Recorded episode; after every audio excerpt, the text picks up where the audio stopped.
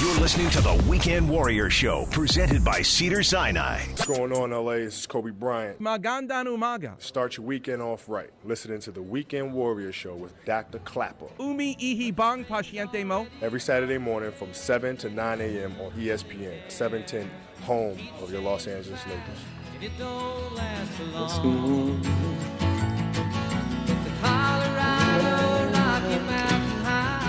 John Denver, mastering the Rocky Mountains, the undulating surface of the earth. Welcome back, Weekend Warriors.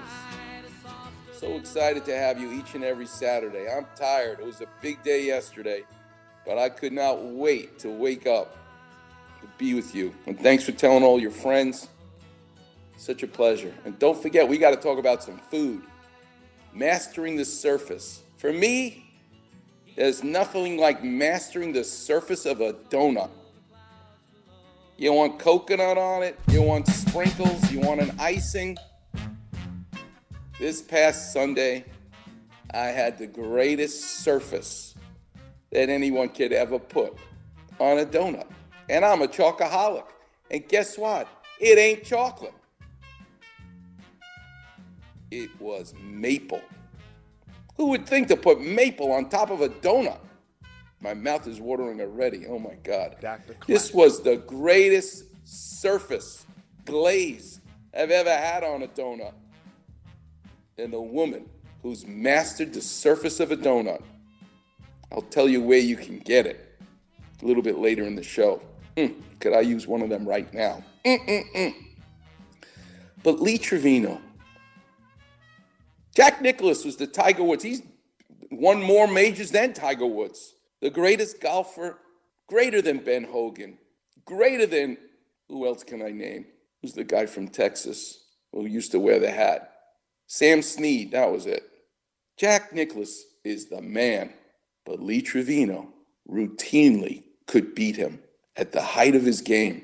Listen to the story of what it takes to master the surface. But before we get started, remember when Jeffrey Daniels said it's an illusion because Michael Jackson made you think he was walking forward, but he was walking backward, the moonwalk.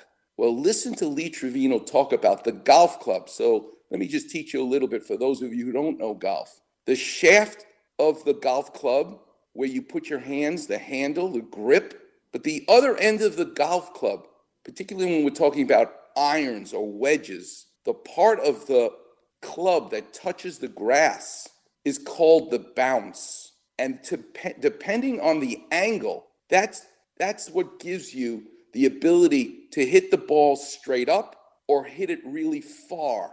You either have a wedge to pop the ball up, or you have a, a lower iron, a number two or number three, to hit it down the fairway. But the angle that the blade of the golf club makes with the shaft, that's called the bounce. To be great in anything in life, I always see the geniuses do the opposite of what you would think.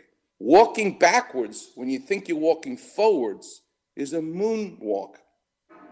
Listen to Lee Trevino teach us that you have to do the opposite of what you think to hit the ball the way he wants you to hit it. Let's go to Lee Trevino, number one. The subconscious mind is the strongest thing in your body. And it'll get you to do things that you actually don't want to do, but once you start thinking about it. So what happens when you pull a wedge out? What happens when you pull a 56 degree wedge out and you got to go over a bunker? You're going to have you're going to help the ball up. You're always going to flip to help the ball up. And then all of a sudden you blade it or, or, or you hit behind it. Why? Because the bounce of the club now, if that sand wedge had 12 degrees of loft of the bounce on it, and all of a sudden you release it, now you're you're increasing it by six degrees. Now you got 17, 18 degrees of bounce. You're never going to get under the golf ball. Number two. In other words, the only way that you can get under a golf ball is you have to hit down on a golf ball. You never hit up on a ball, you hit down on it. You compress it into the ground. In other words, and it's almost that the left wrist is almost broken here. When you hit it, it's this way. And the, the wedge comes compressed down into the ground. Now you utilize, what happens when you compress a golf ball in the ground? It goes up the club face. When you flip a wedge or any club here, the ball is only going to utilize the bottom two grooves. It's never going to use the top ones. And how did Lee Trevino discover to think the opposite. You want the ball to pop up, you got to hit down on it. Your brain doesn't want to do that. He realized this, that you got to do the opposite. How did he learn this? Number three. So I, I, I learned a long time ago, but that again, that was from playing on hard pan. At Tenison Park, I mean, this you could have put cart pads. There's no cart paths on that course because you don't need them because the ground was that hard. Everything was a cart path there. The ground is just that old black clay. If you've ever been to Texas, you can't get it off your shoes.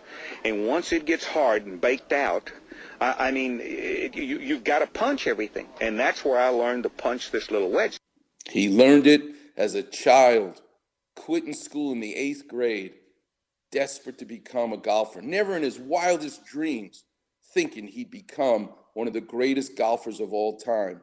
He just was a hustler, trying to make some money, beating guys who thought they could beat him. He's the greatest. Here's number four. Now, I never used to put as much spin on it. You know why? Because the, the club would bounce right off the ground. Then when I came on tour and got soft fairways, you understand, and I tried that shot, I mean, that ball would squeeze right up that blade. He would hit twice and check. Mm. This is a young kid living in a shack. We're going to get into his history in a second. But let's listen to him later in life reflecting on his life. Number seven. I never wanted to play golf for a living. I, I, I, took the game up at 19 in the Marine Corps. I was four years in the Marine Corps. And I got out when I was 21 years old. I was, went in when I was 17. And I went to work, I didn't even pursue golf. I went to work at a construction crew building a golf course. And in the afternoons, we were playing on the other nine. We were building a new nine, and they had another nine there already. And in the afternoon, all the workmen are getting together, and we are playing for 10 cents and a quarter and a dollar. And I've beaten these guys up pretty good. Oh, he's beating them all right. He's the ultimate hustler. Number eight.